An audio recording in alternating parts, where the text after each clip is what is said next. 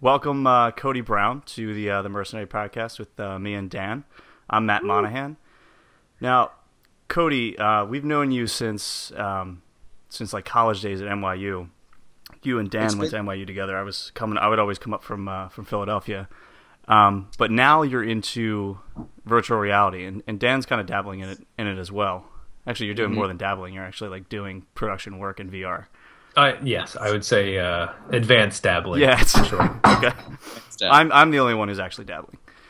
Um, so Cody, your your company's called IRL yes. in real life, and what do you, Yes. what do you guys do? Um, we make stuff and we throw VR events. So what happens? One of the things that I noticed from like your VR events is that there's like there's these differing concepts of the person who's just sitting, maybe watching a movie or some something that was shot on a camera, and they're stationary, and maybe they can look around. Mm-hmm. Versus there's there's this like the idea of a live experience where people are actually moving around, like they're you know, or they have handheld controls or something like that, and you're you're focusing on more of that stuff. So we pretty explicitly focus on what, what's called room scale VR, um, which is different than sta- stationary VR as you just described. Mhm. Um, it's interactive. You have hand controllers, and you have two lighthouses that are shooting lasers at you that track your movement, um, and very precisely track your movement. Okay. Do uh, the one thing I was worried about is like, do people bump into things? Do you need like a spotter, like someone Yes. to? Okay, oh, you do. So for these events, um, we um, came up with this term that sort of like ended up fitting pretty appropriately, which is we- have like VR Sherpas. So the VR Sherpa is basically there to help a first help someone try VR for the first time. Um, they put this thing on, and then the Sherpa will watch them to make sure that they don't run into the wall Okay. or anything like that.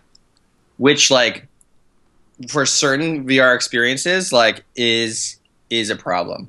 Um, I don't know if you guys have seen the video of someone playing Brookhaven experience experiment, but like there's zombies, they're coming at her, and her lizard brain kicks in and just like runs full sprint into the wall.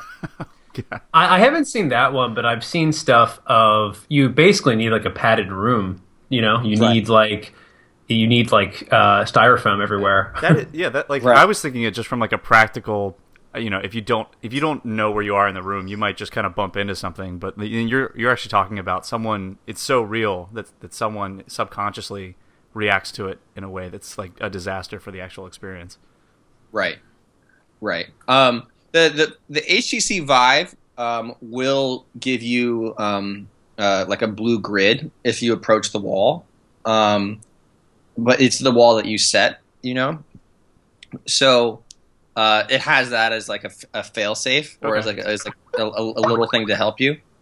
Um, but um, yeah, like you can still do it. You can still just like walk right past it. So what was the was the video that you were just talking about? Is that something you shot, or is that just like a some blooper? No, that was internet? that was just like from the internet. Like, there's a lot of like VR reaction videos, and that one certainly captured the hearts of a lot of people. Yeah, I think the latest one is somebody's mom that they they uh it's like her on, a- on a roller coaster or something like that, and she's just freaking out. Yeah, there's a lot of general freakouts that happen for sure. there's different there's different classes of of VR right now, which is sort of is the crux of every sort of conversation I have about it. Yeah, I'm doing there's a project that I'm doing sort of promos for that we're sort of debating whether or not we're doing sort of a video game VR, which is obviously true VR that Cody's talking about, where you are like you literally can walk around and you can do more stuff with controllers, or if you do if you're just doing 360, because a lot of the stuff like a lot of the stuff that you see of people in headsets or people on their phone or Google Cardboard is 360, and the language of that is then being progressed forward to in more of a gamer type landscape to get to what is more of like the whole like you know walking around in rooms and that kind of stuff. So that's sort of where the you know that's where the barrier of that is right now, and it's easy for people to experience VR in 360 even on YouTube and Facebook. Um, But that's really like what it actually takes to create from a gaming perspective. That's clearly what's going to transform the next five ten years of that. Yeah. Yeah. Do you think like are- are a lot of the kind of like room based experiences are they narratives or are they kind of like the Fruit Ninja kind of thing where you're just you're you're doing some kind of like rote mechanic a lot of times for for points? And you said there was There's zombies. Right. There, there's a very broad spectrum of of the kind of kinds of experiences that are in the Steam store right now that that people are launching. Um, I think that the, the some of the most fun ones and most interesting ones are not games by any traditional measure. Mhm. Um, I mean, like one of the things that I really like about VR generally right now is that you have a lot of really weird people um, who are who are just totally exploring this and um, you know n- not really caring like about like making mistakes or anything because everything is so new. Right. Okay. I, the first person that comes to my mind is obviously like Robin Arnott. Um, Yeah, Arnott's been he was a pioneer of this on on the audio side. yeah. Have you tried SoundSelf? No, I don't. He like it's it's incomplete. I like he he's working on this thing. I want to try it. There there is a build that I have used Can you, on my oh, can you send me the build? Will it work for the Vive? I think so. I mean, the way I was running it was I was I would actually put it on my phone. Um, Oh, wow. I, I would run. Actually, I wouldn't put it on my phone. I would I would run a screen share from my laptop, which is like a two year old MacBook Air, Yeah. and it would be running pretty hot, but it would run. Uh, Cool. Yeah, have- Team Team build of that. Viewer into SoundSelf is the premier way of watching it. That, that that's exactly how it was designed. Team But is it Viewer had a interactive?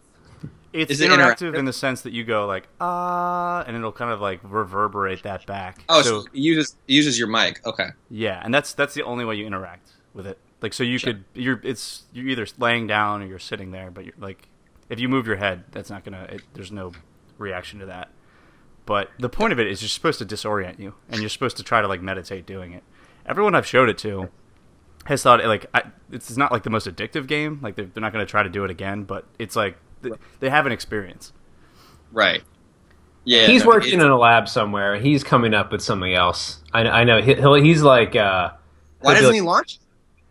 I want to see this thing. He's because he's kinda- Robin Arnott. He kind Like of gets he- imposter syndrome around it. He like thinks it's not it, like he thinks it's not good enough. I mean, he's done a ton of builds, and each build that he sends me is better than the last. Interesting. Um, there was one I mean- that I thought was really trippy. That it was real early. Um, Yeah. In the way that its its intro like started off, because like when you it when you stopped humming and, and kind of like breathed in, usually that's the reason you're stopping is because you need to breathe. It would like Mm-hmm. react in a way that made it look like you were kind of breathing on the screen, like Oh, weird. the like the, it would kind of change its its uh, uh, the visual to make it like seem like it was coming at you as you were breathing. He he he uh, got rid of that, but I was like, that was one thing that really freaked me out when I first tried it, and I was like, this is pretty cool. I remember that because it was like you're breathing, but then it was almost like you couldn't breathe because when you breathed, it would react differently. So it kind of encouraged you to like not breathe and like Yeah. just take. Yeah. and I I tried and I brought I didn't bring the actual app into a, a sensory deprivation tank like a saltwater tank, but I I took a video of of it and it like just to kind of like get a sense for how it was working. And it was it was pretty trippy in the in the tank. So like that's my thing is I want to start bringing these VR experiences into a saltwater float tank where every, like you can't see anything, you can't hear anything except for you know Yeah, in yeah, yeah. Um, you just gotta figure out a way to do it without electrocuting yourself. Right. Uh, well, the new iPhone, you know, waterproof. Yeah, and that's. That's I mean, I, I had my old old iPhone in a waterproof bag, and it, it worked. Oh. Like, Yeah, you really went for it. That is, yeah, that's pretty good. That's. Do you you you have like immediate access to a sim- sensory deprivation tank? yeah, The- I used No, Matt's in just the- obsessed with them, so like he he Where- found access to it. Where did I actually? Nice. I think nice. I did it. Um, I did it twice. I did it once in Philadelphia and once in San Francisco. Yeah. The uh, I- it's it's what's really funny is is that people like the the people that run float tank centers are used to being thought as being weird, but it's it's even crazier when they I walk in and they're like you're weirder than us some somehow. Yeah. because you're bringing like this weird piece of technology with you. Yeah, they're like, and I'm really surprised that some of them, like, if I were them, I would have been like, no way, you're bringing any kind of electronics into there. Yeah, yeah. I mean, it's pretty. It was safe because it's a battery powered thing. Like, no one's gonna die. The worst that could happen is I Well, I my mean, it was an iPhone. It wasn't a Samsung, so you, was you- Samsung, you, yeah. weren't gonna die. You could have died Yeah. easily. Yeah. Yeah. Back to your point earlier about all the weird people involved. There's a there's a story that I heard from these audio guys who because a lot of this technology has been around for a long time. It's just scaled massively recently, and it's it's two parts. That's the first part, and the second part is that all these disparate entities and and different people and all these different ways in which people were using the technology has sort of come together very quickly. And so mm-hmm. these audio guys are, you know, when we mix in, in VR, we mix ambisonically, usually four track. So wherever you're looking, you can mix. Like when we did the Exorcist thing, it's like the girls in the corner, and you know, we, we mixed it so that when you're looking that direction, it's there and it's increased. Especially in the Vive on YouTube, it's not that great. Yeah, can you What? um, just kind of describe what that what that was? Because I've seen it, but people listening probably haven't seen it. Oh right, so we did. Uh, I did a pr- uh, promo trailer, which I'm not sure if we posted it last time, but we should post it with this one, along with some of uh, the Cody Cody stuff.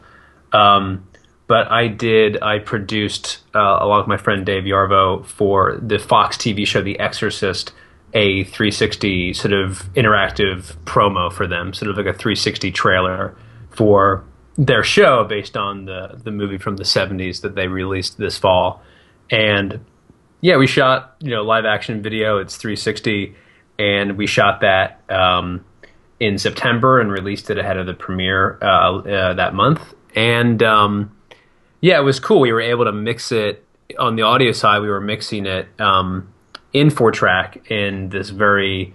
It's so new that we hit a snag uh, with some of the tech in terms of injecting metadata into the file so that you know the player actually reads the, the tracks correctly and we couldn't like look up how to do it because literally the program we were working on had come out in august because things are happening so quickly but it's funny my friend um, a friend of the podcast paul giolano who's a rocket scientist we've talked to before he said um, he said that one of the guys that he was at this sort of program at Princeton where I met him uh, back in the day. I wasn't there. I mean, I wasn't going there. I was uh, crashing with with Menio um, at Princeton, but.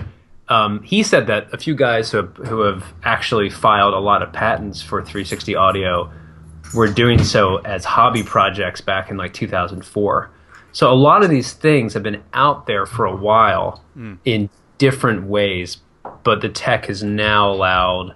Really, what I think would allow maybe Cody would disagree, but what allowed it to um, proliferate was I think GPS, enhanced GPS in phones and enhanced gyroscopes in phones that would allow you to really like that's what's sort of driven the phone part of it, I think, and and the scalability of, of bringing 360 video to the masses, as it were. Yeah, sure. It builds off like all of the the sort of uh, tech that has become so standard in smartphones, circa you know like 2010. You know, like the stuff the stuff has been in the phones for a while. It's getting better. It's getting more precise. Um, and then you're just like, oh, well, why don't we use it for this? And that's what's been happening. Um, Have you have you guys seen the the rigs where they'll have like foam ears with microphones in each each one, so like it replicates what it's actually like to um to record what your ears would be hearing.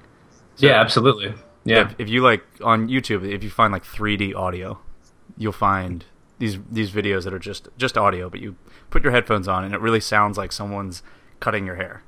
Or Well, that's I mean that's Correct. actually I've used those. We didn't use those for the Exorcist project. We used the the back end mix uh, of that because we were sort of limited budget wise, but we were able to record and mix after the fact. Uh, We didn't really do sound on the day, so it didn't really matter. It was all post.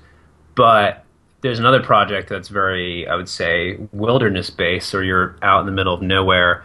And I definitely want to just bring one of those out and record stuff, just because it's it's it's one of those things where like when you when HD TVs came out and they were actually shooting in HD, like we, we didn't realize what we were missing. Like we were like, wow, they can actually be that high definition.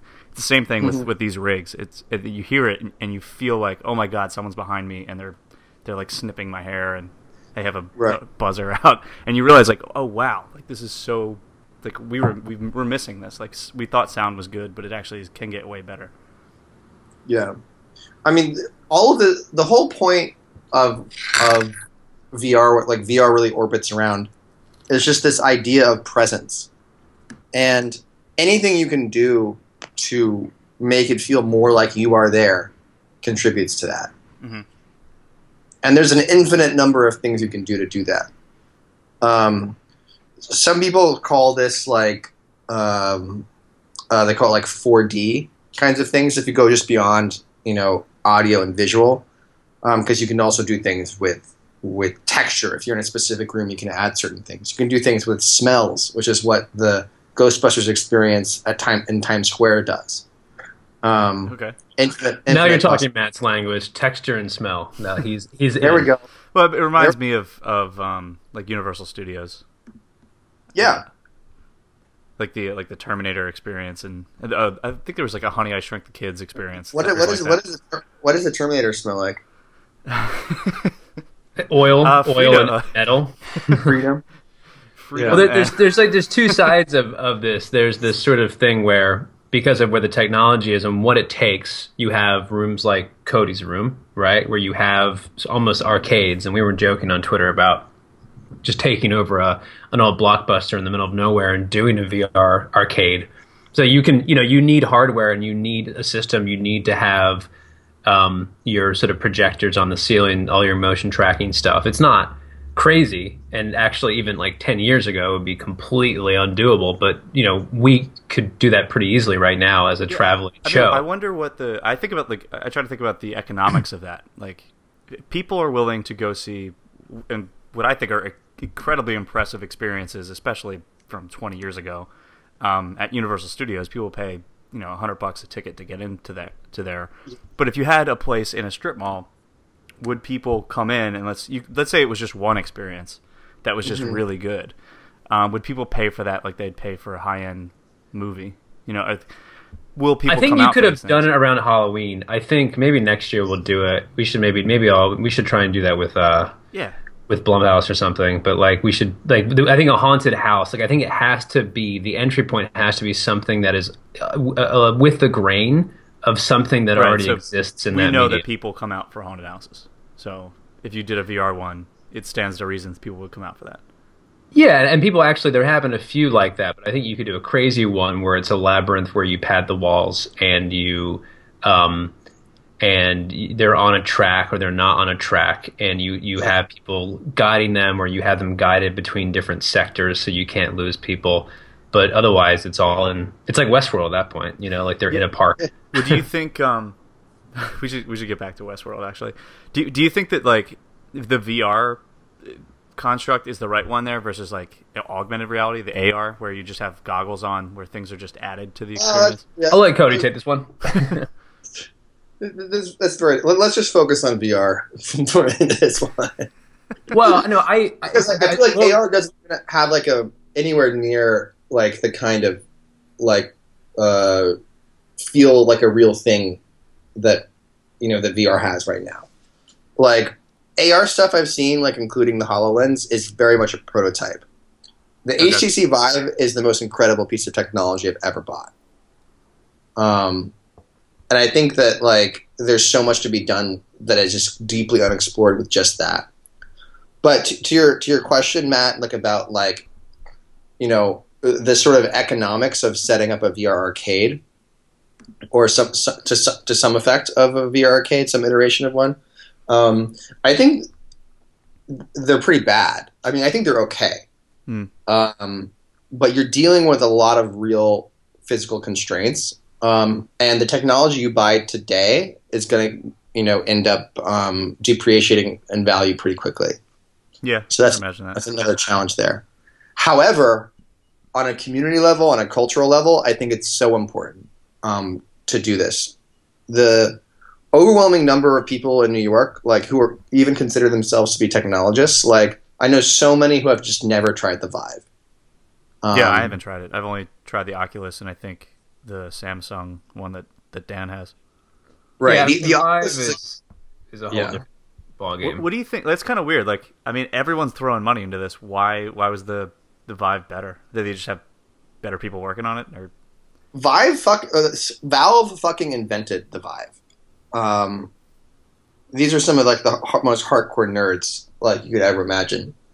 Um, and they invented a ton of the tracking stuff. Um, Oculus fell behind on a, on a number of levels, Hmm. but I think the similar to like how the core technology that became that, that made the smartphone famous was multi-touch. I think the core technology that makes VR famous is room scale. If that makes any sense to you guys. hmm so it's it's when you say room scale, you mean the ability to have an experience like in in your living room or just in a room that's set up for. It means like motion tracking. It means like tracking your whole body as you move through a space or wherever the sensors are. Yeah. Okay. That that part's very critical, and that stuff that, that's what you cannot do on a phone right now at all. And it's something that, that even the Oculus struggles big time with. You can technically do it on the Oculus, but you need two more cameras. Are the Yeah, it's just it's just a hardware it's a hardware thing where the the Vive has harnessed en- enough where it actually creates an experience that's it, it's just exponentially better right now. I don't know if it'll be it'll you know I do have faith somewhat in Oculus. I do think it'll be overtaken rather soon, but just the steps that they've they've taken have been much better than the rest at this point. Yeah, they just leapfrogged it. And the thing is, like they they shipped with default having hand controllers and room scale tracking, which just opens up Pandora's box as far as developers go. Because if you're developing for the Oculus, you have to assume that most people don't have the technology to do room scale or other kind, or even even use their hands. So yeah. you, you go back to the drawing board with UX. You know. So, you, so you think that the people who are who are probably the best minds that are working on this are, would rather just work with the system that has the most options, and that's the the. It's uh, not Vive. just the most, it's not just the most options. It's room scale in particular. Yeah. Okay. And I think and I think you can like like think about all the people who made you know games for smartphones that had physical keyboards. Um, and think about how all of them died after the multi after the iPhone came about, and how just the entire industry went to to this, assuming that this mode of HCI was there for them. Yeah. Well, it also just sort of exponentially changed the narrative in terms of, um, you know, because we are going to set the bar here in terms of room scale. You know, even if even if these developers never thought they'd be doing that right off the, sh- you know, right from jump, it then just creates an expectation and creates a, a language that other people want to emulate. And I think that's sort of what what's what I didn't realize. The two things that I didn't realize would happen so quickly were a the Facebook and YouTube sort of democratizing 360 video so early. I didn't think Yep. that would happen, and mm-hmm. I didn't expect the balance to be. It, it should have been inevitable, but the balance of innovative VR content is coming out of the gaming world like 90 10, 95 5 maybe. Like it's happened so quickly. And a lot of that is because the development has been things that benefit a gaming um, platform rather than a, a straight content platform. Yeah, there's sort of an expectation. There's a whole like we have Steam. Steam is a very good store to buy stuff. Um, there's a lot of people who use it already, and it's just very easy to pull things, pull, and find VR content on that and bring it to um, your device, which is nice. Well, it's funny. There's something that we can't talk about that Cody and I have been talking about a little bit that we can reference in hushed tones. Um, All right. but yeah, but there's there's a number like I did the Exorcist thing. There's a number of other projects that want to do VR for promotional, or they want to have it. Like literally every single movie, every single project I've talked about, people are just spending billions of dollars on this. And you know, we were talking about should we do another 360 video for this other project? And the conversation was, don't do a 360 video do reaction videos in 360 or do reaction videos of people experiencing the thing and throw that up on Facebook and YouTube. Like, don't worry about doing 360 video. Worry about creating an interactive game in the spirit of the TV show or the movie.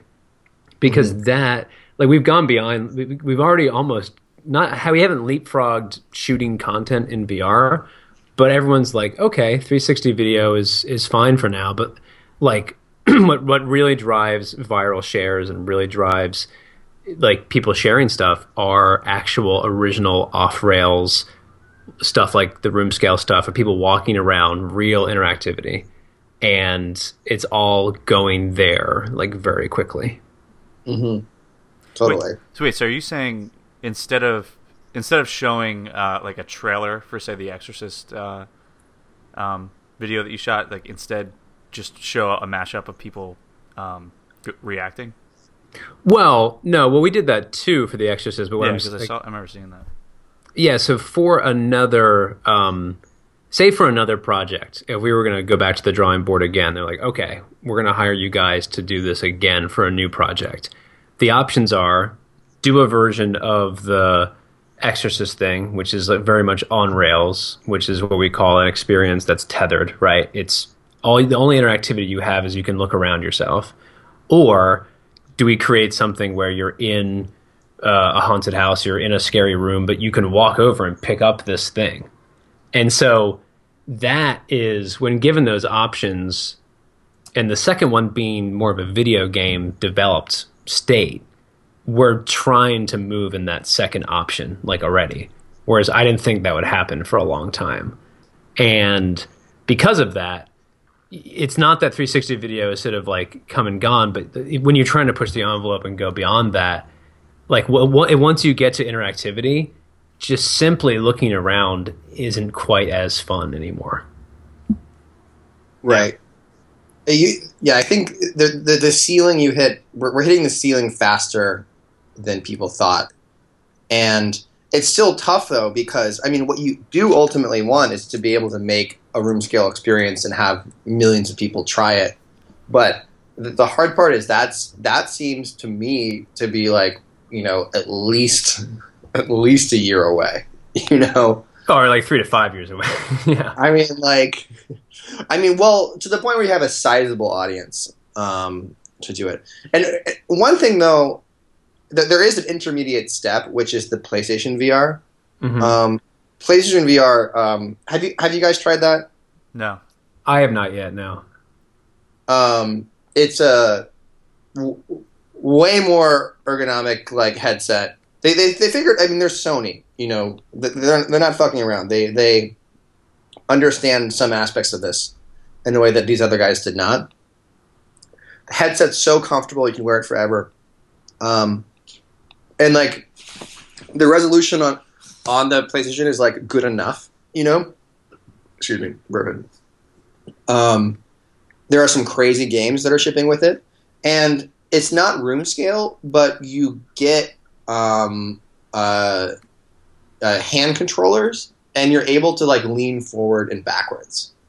So you, you get like a basically like a small little zone where it um, it feels very different than the kind of 360 video that that you get um, on cardboard or something like that. Hmm. So I think the PSVR is, is a good intermediary uh, intermediate step um, uh, on the way to this, and I think that PlayStation is going to sell a fuckload of those um, this holiday season. Have you um have either of you heard anything from Magic Leap lately? Lately, because is that a thing? Like, um, why is that so funny? Because it's like they've raised like four billion dollars. Yeah, like um, actually four four billion dollars. Something something like that, or that's their valuation or something. Um, yeah. Actually, let, us find out what they actually have raised. I'm curious. What do they do? Uh, I, th- I think it was people from right, from so Disney.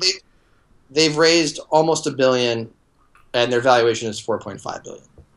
And I, thought it was like an augmented reality thing. Like they're it, yes, that's like they're very secretive about the technology despite all the hype. Um, and they which always works.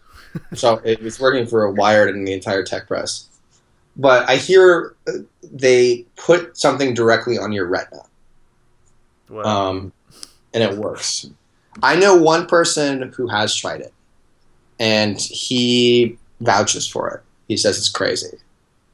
He said it's Um, it's like full Black Mirror. Black Like- Mirror. Oh God, did you guys watch that episode? I saw I saw the premiere. I'm guessing Matt has not. I've I've seen uh, the, The- entire history of you and the one with the the roaches. Is that the one you're talking about? No, the premiere of season three, basically where everyone just like Instagram like likes each other. It's like if everyone in the I world. saw that one. That's Okay. a, that's a that's a different one. No, Yeah. there's there's a VR episode. Yeah, It's insane. I mean, This one is this one's wild. Like it freaked me out. I can only handle one Black Mirror episode at night. It's like too fucking freaked out. the one, the White Christmas one with with Jon Hamm. I, I remember sitting in my bed after watching it and being like, "Am I am I stuck in a in a in some kind of like pr- mental prison right now? Like, am I gonna be here forever? Like, am I ever Yeah, gonna the- die? Like, I was actually like, am I ever gonna die? Black Mirror is named appropriately. I love its name. Also, Yeah, it's, it's almost like less fun now. I mean, I like it a lot. It's almost a little bit less fun because things It's too real. it's too real. Things since since it came out, like it's things have moved more in that direction, and it's a little it's a little too real. I think. this this season, Dan, is the best season though. They're like they sort of understood how important the show became, and like they are going in hard on certain things. Cool. I would wa- I would watch that shit tonight. I will. I will finish. I will finish all of it. Yeah, Um, can't. I don't think you can. I think it's for all the binging that like I normally do with TV. I can't do it with this. Like it's just like too many nightmares. well, I was going to go back to your the whole thing about AR and, and VR a little bit with you, you know with VR you you you don't you cut out the peripheral vision you really have the way of encasing somebody in something where there's true immersion especially with with audio you know there's different things to it you know in AR you know you'll have stuff where everyone will have tons of projectors in their house. Like they have Sonos right now you know? I'm sure it'll be a pretty high end item that will eventually become very standard but you'll have projectors everywhere. I'm a little more skeptical in that it, people we might be moving so fast that there might be just leapfrogging of technology. Like, I mean, the extreme example I think is that something gets plugged directly into your brain and you're having the experience internally, where it's not even about room scale; it's about like mind scale. Um, Well, that's really, that's like the Matrix fantasy. Like Yeah. there's certainly a lot of fantasies that are about that. I mean, but like Magic Leap is is one that like you know is sort of the the has that X factor right now. But it's something that they're still projecting it on your retina. Um, is it that they're? Is it like the projection is on? Well, not, not really. I'm- yeah is, it- is it like a contact lens or what is it again, like you know, y- you only have what you're getting from wired, and it looks like it's glasses, but it looks like it's connected to something crazy. Um, It's it's glasses, but just Well- HDMI cabled into your spine. Do you know anyone that follows the different like EEG headsets that are out there? Like the ones I I kind of follow, like the Emotiv EPOC. the the ones that like uh, give you like a minor lobotomy. Yeah. Uh, no. No, but like the there's there's these ones where they, they pick up on uh, several Right? bands of, of like EEG um, waves, like alpha waves that your brain's producing. But they aren't they like sending electricity into your brain? Uh, the ones I'm talking about are not sending anything in; they're just Oh, monitoring okay. what's coming out. Well, uh, sending things in. That's that's another animal That- altogether. Yeah, I forget the acronym for what those are, but those are a thing too. Yeah, but like, there's a TED talk where the woman who founded the company uh, was showing that if you you can train it, and so she'll be like, imagine uh, a block in space, and then imagine it like moving right, and the thing just records that when your brain makes that, you know, combination of of signals, you're thinking about it moving it right. So the next time you do it, there's an interface that'll actually move something right or left or up or down. So, so you could have like telepathy, like Yeah. use your brain, use your thoughts as an interface to control the outside world. Sure. So that's the other, like you could put a headset on, but then and have this thing reading your thoughts, and you could, at the very least, primitively like move left and right, forward and back. Right. Yeah, it's pretty wild. And then I mean, a, a lot, a lot of like these crazy sci-fi concepts are coming into fruition in our lifetime, like right now. yeah, it's Oh, like- no doubt over the next ten years. Yeah. I mean, isn't mean, that like- the, the, the there's like this idea that there's like a telescoping uh, lens of of innovation, so that like not only are things happening now, but they're happening at a faster rate to the point where you can't even see it coming. You can't. You like you're just in the middle of it, and it's hard to even understand what's out there because we're having this conversation like yeah we we have experience like firsthand experience with these new technologies lots of people are not like they don't even know it exists at all and then there's probably people who are in bunkers somewhere working on secret stuff that's like, you know, further out than what we were, were even talking about. And I think it's just happening faster and faster. Yeah, no, I matched with some girl on Tinder, and it says in my bio like uh, that I'm working on VR, and she's like, "So what's VR?" I'm like, "What do you think it is?" And she's like, "Voice recording." You're like Well, it is right now. No. We're doing some VR right now in that sense. Um, yeah. Yeah. Exactly. uh, I think. but no, it, what are you gonna say? I was just, it kind of comes down to the like the transformative technology of like what is that what is that next big idea and there's a lot of like I've talked to a lot of people in in in different circles and in different like there are certain people got back from this agency retreat and then got back from this and there's like just people talking at different levels of, of saying that not that innovation is innovation is dead long live innovation but it's almost like in many in many circles people think that because um, it, not that Uber was like the last great sort of innovator in terms of stuff that's like terrestrial in the sense that like everyone everyone is trying to create the Uber of everything, right? So what is going to be you know, and that's pretty easy to ascertain, right? Whether it's Airbnb or whatever whatever disruption happens in that sense of things that we understand that are you know vehicles or shopping or whatever right so it, i think it really takes a new idea that harnesses it can't just be the vr version of something else because that's like pretty easy to to come by i think it's going to be something that's completely different that's going to change how oh, people yeah. live right? That's my my whole thing and the thing that I've I've sort of been writing about a little bit is just that we have like everything we're focusing on right now is based on your conscious experience.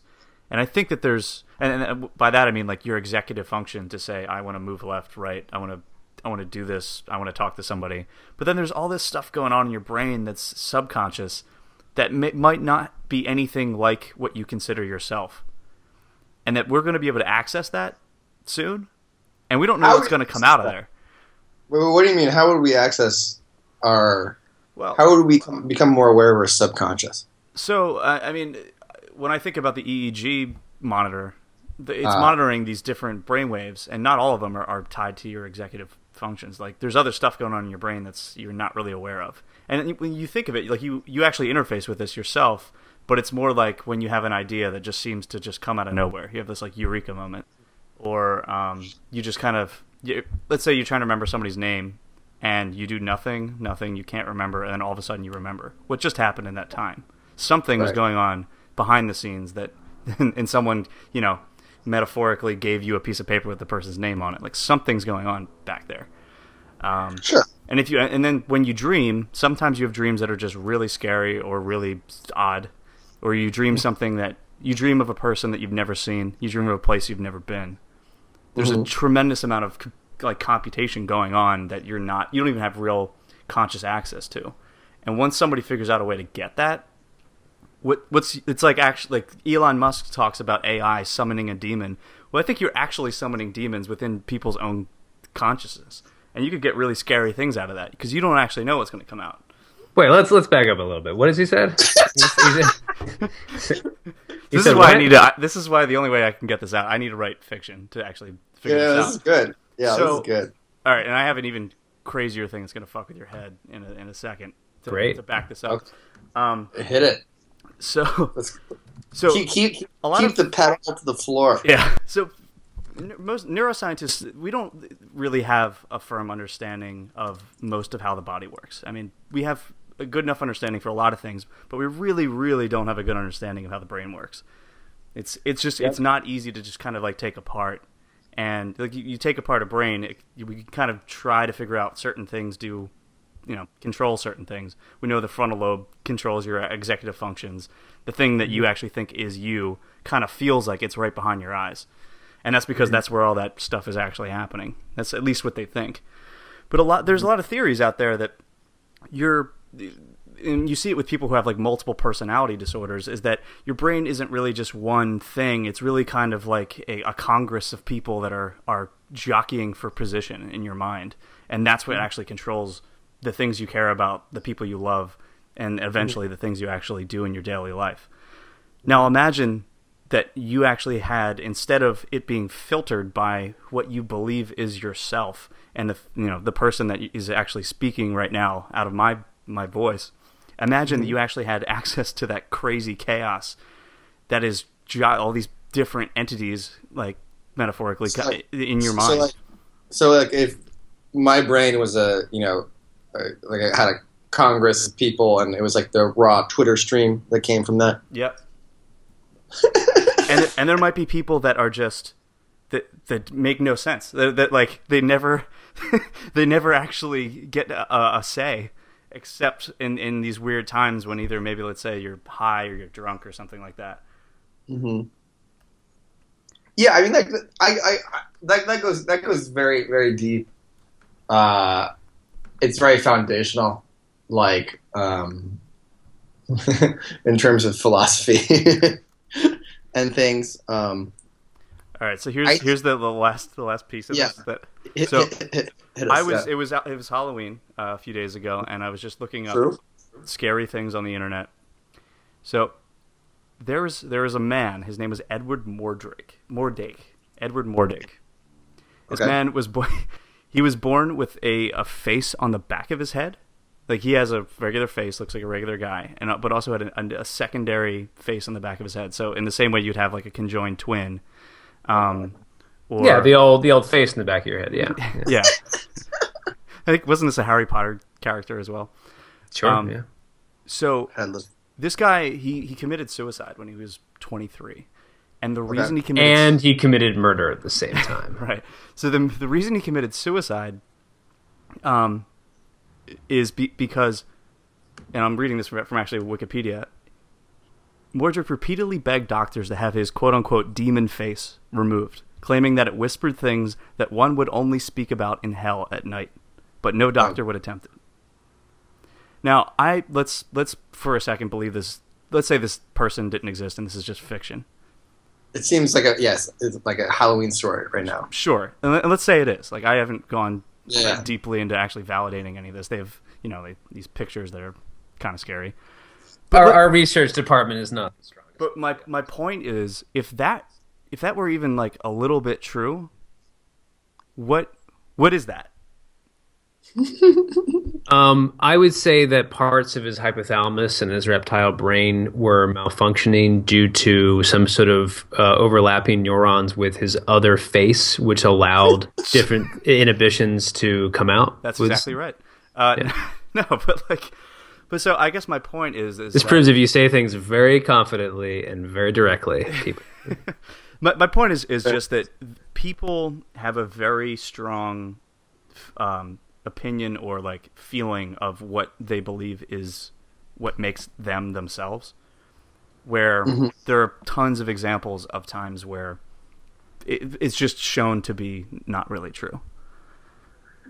Right. Well, so like the the, the funny thing is that like VR has a way of raising these questions mm. in in a way that feels a little new.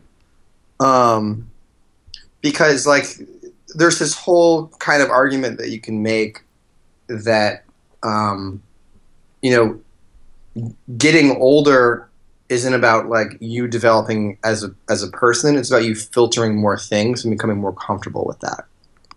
Um, take babies, for instance like babies, it takes them a while to understand this notion of object permanence. Mm-hmm. Like that's like a hard new thing for them, you know.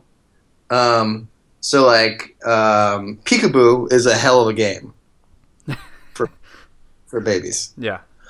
because they're still sort of you know connecting the dots in, in that sense.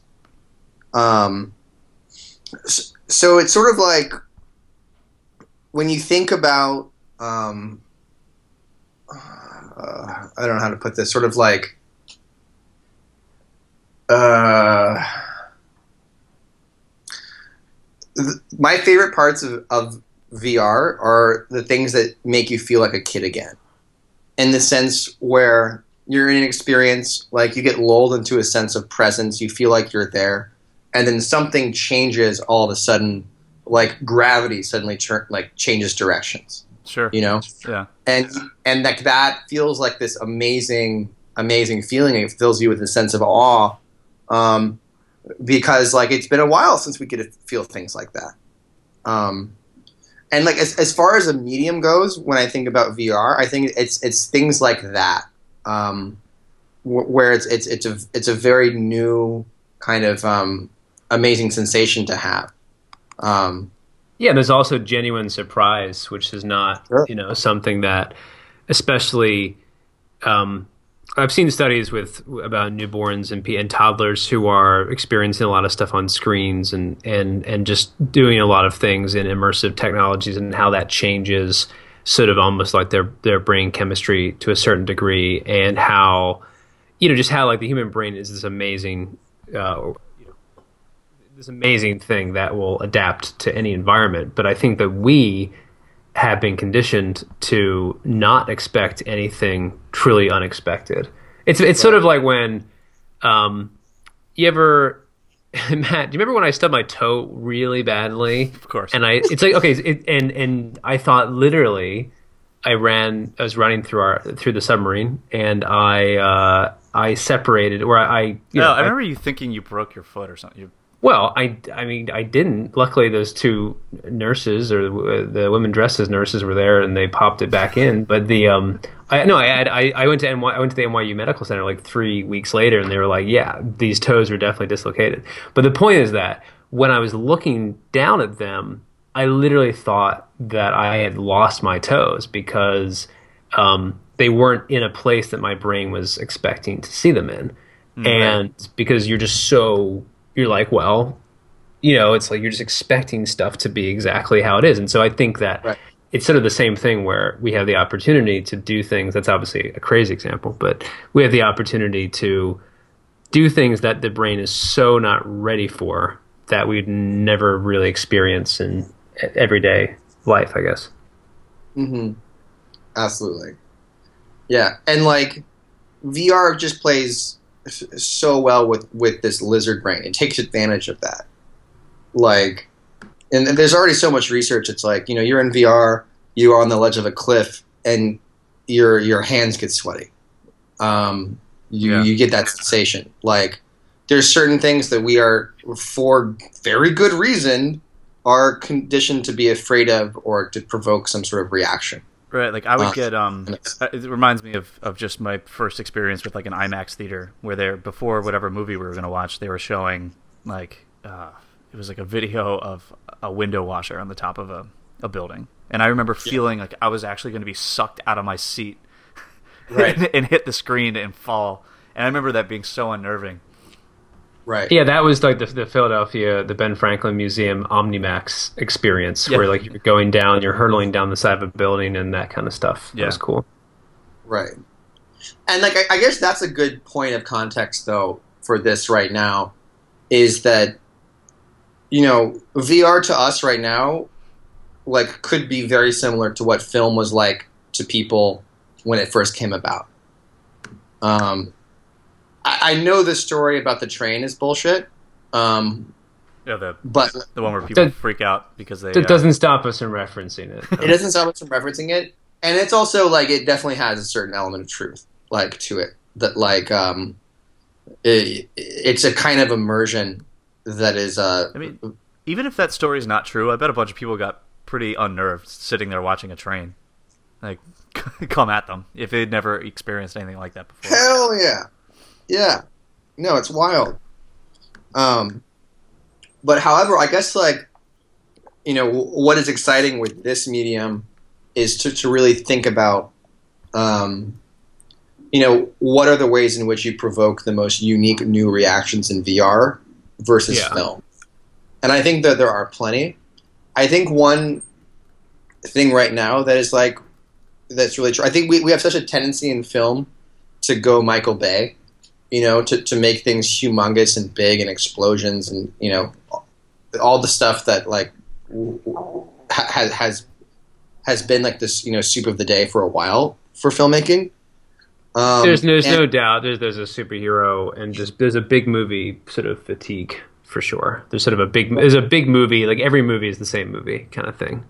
Right. I mean, and we've had film for a while now. It's like pretty established, you know. Um, we're we're not that easily shocked these days.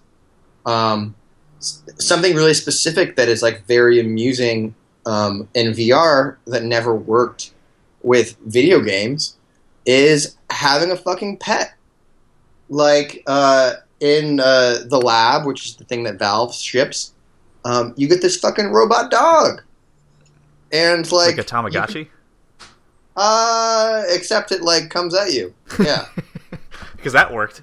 That yeah, worked. sure. Tamagotchi is certainly a different kind of pet, but this thing feels alive. It feels like it's reacting to you, and it's these like really subtle, small kind of interactions that feel raw and real, and like immediately make you say, "Oh, hey, robot dog." You know? Like And I bet this- that's that's also like it seems to be people are, are are trying these different strategies for dealing with the elderly, with the you know for people that get lonely and stuff like that. sure. Dealing with the elderly that's a that sounds like a That's a, that's that's a Black Mirror episode. Town, right there. town, yeah, yeah. with the elder people. yeah, I'm not even gonna go there. We're on the record. Yeah. Yeah, is this recording? Shit. But yeah, that's the stuff that I'm most interested in finding. Hmm. Those kind of things. Really Yeah, I think I think for for me, like it kind of gets into this whole like home video versus how everyone's consuming film. And what's what's so great about theater, right, or cinema, is that you know you're in there, it's dark, and you can escape for two hours. And now because you consume so much on uh, uh, at home or on a device or whatever, like you know, TV has taken advantage of the second screen experience tremendously, and everyone's tweeting along to stuff, and everyone's going, you know, live sports especially, and other stuff, and season finales, and holy shit moments, and everything. But I think there's a nice thing in VR because you are trapped. You actually have a captive audience again. So to me, that's something that I think hasn't fully been explored. Is how how do you make content for? How do you take advantage of that fully captive audience? Because um, Yeah. Uh, you, you know that's a that's sort of a unique thing. Well, you got to be real fucking good. I mean, that's the challenge. Also, it's like it's such a high ask. You know, like you can't even take a sip of water, like you know, or smoke a J, like in VR, uh, unless you Mm. sort of track the object, which you know is possible, but um, would be a little extreme. Um, so like that that's why I think that it has a very high barrier to entry in that sense. It's got to be really fucking good. But yes, when you're there, you're not texting inside of it. Yeah. hmm All right, you wanna you wanna call it? We're we're about 54 minutes in. Any final questions? I don't. I think we. I I was able to get out my Edward Mordrake story. get your reaction to that. But um, Yeah, I Hey. still, I still think the the thing the thing with, I mean, like, it's still amazing how much we do not know about the brain, yeah, and despite how all of our all of the I'm back, like the by the way. Moore- all of the Moore's law shit that's happening, that we're still like struggling to recreate like the smallest brain of an insect, you know, or, or different Right. types of. It's still very much an abstraction. and it could come at us really fast. Do we, when we actually do? life comes at you real fast. You gotta Yes. look around in a VR setup every once in a while. every once in a while in a virtual world. Yeah, that, that, Cody, that could I be- was going to ask you. Yeah, okay. I went away for a second, but to wrap it up, I was going to ask you like what your ideal like in what's your two minute thing of with unlimited resources. What would you want to do in in VR? Oh my. Um.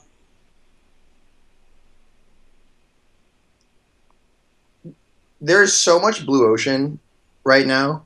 Um, there's so much shit that is just like so many rocks that have not been overturned No. that I really want.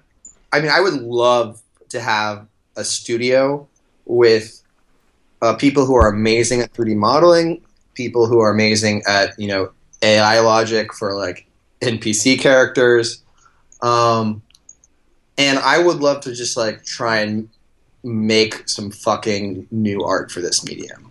Um, Yeah, so I guess I think there's like uh, one there's so I many was, insane good. Yeah.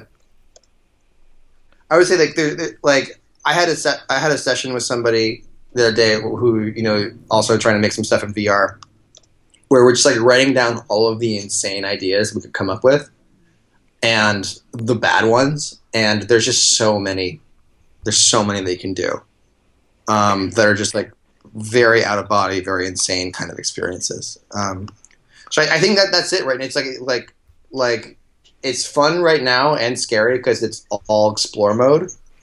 Um, and I think people are going to there's there's a language that is in motion right now.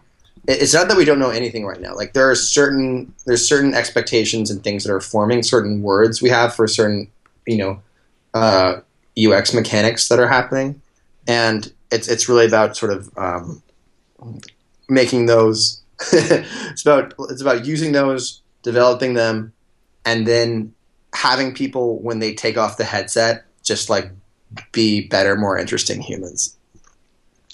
Yeah, I was going to say that I think I don't want to get into politics and the stupid election and everything that's happening Oh my happening. I can't. I just, I just can't. I just can't do it. I can't do it. But what I will say, I think uh, I actually think we'll agree on things in general. But what, what I will Yeah. say is that uh, we everyone has definitely lost their empathy.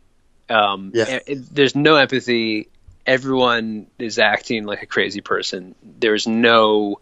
There's so much misinformation about everything, and but I think it kind of comes down to empathy, right? And I think the biggest thing um, you might not think typically as a as a social justice warrior, but I feel like the biggest thing that I think would be interesting in VR, um, whether it's like police community relations, whether it's experiencing what's happening in Syria, wh- it, all these things. If if you could show somebody what life for a different person was like, I think Mhm. that would go a long Right. way. And I do think that. I mean, it goes. That's that that's a really good idea. I think that goes completely across so many different areas and arenas that I think the news should be in in VR uh, in different places. I, I think that there's actually potentially a way where you know in our clickbaity like two minute Twitter world where everything's been broken down so much, I think things could be opened up a lot so Right. that you I'm- could actually experience things. I, I agree a, a thousand percent with that. Um, I would say that like there is no way that like empathy isn't kind of default with VR. That shit is still like completely up to whoever's making the VR experience to Hmm. to really draw it out in a good way. Um, Sure. But I think I'm, I'm also impressed that we've gone this long without talking about the election, which I have never felt more anxiety than I have the past couple days. I've had I've had two nights in a row of stress dreams where he won, and I Wait, wait, Gary Johnson won? yeah, with Gary Johnson won. and I'm I'm fucking I'm losing it right now. I'm updating Nate Silver like every I've probably been to 538 like 538 times today. Um, to Just keep refreshing. Just I'm- keep, I'm- keep seeing the map creeping. I'm just excited because I think the world's going to burn in two different ways, regardless of who wins. I think that there's there's going to be something interesting is going to happen for either either one of these people that win.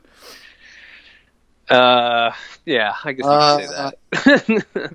Uh, yeah, I I can't I can't even deal. I can't even think that he gets it. Like I can't. My mind doesn't even let me go there, and so worried.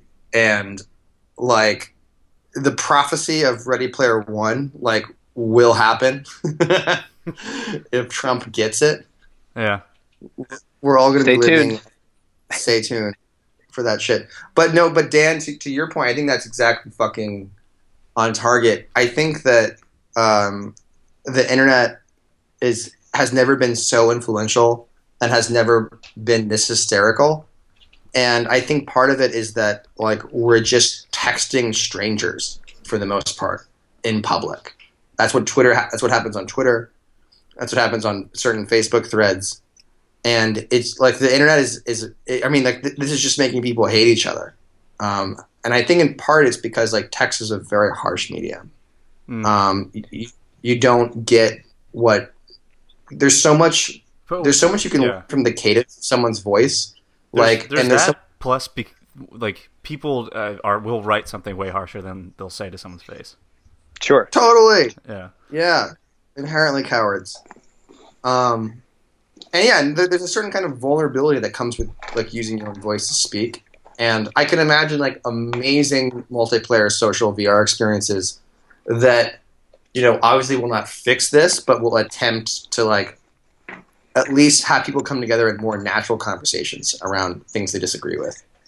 Yeah, I think a Facebook live streaming VR experience where it's it's not like it's it's a produced VR experience, but you're able to join it like you would Facebook Live. I think that Mhm. would be super interesting, where you could join it at any point in the the stream, and you could either join it like you could sync with people, so you could be like, well. Matt joined it at 8:32. I'm going to join this in progress and just join it where Matt is in the timeline. Or I could start over at the beginning.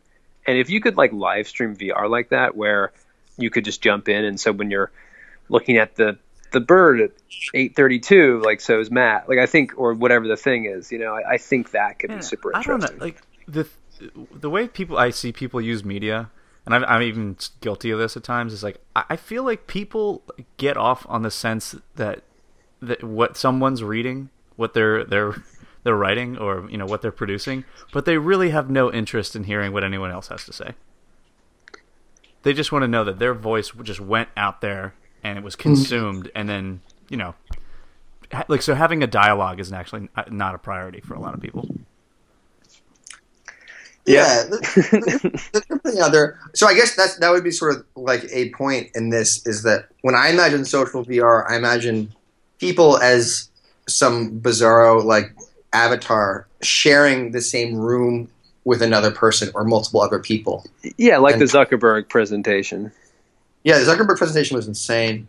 Um, but yeah, t- to that effect, I think like um, like that like there is no like we, we've had this word um, for a long time as a kind of garish idea, which is cyberspace. But like the social VR things that I've done in the Vive are like it's the it's the most apt description of what's happening. It's cyberspace.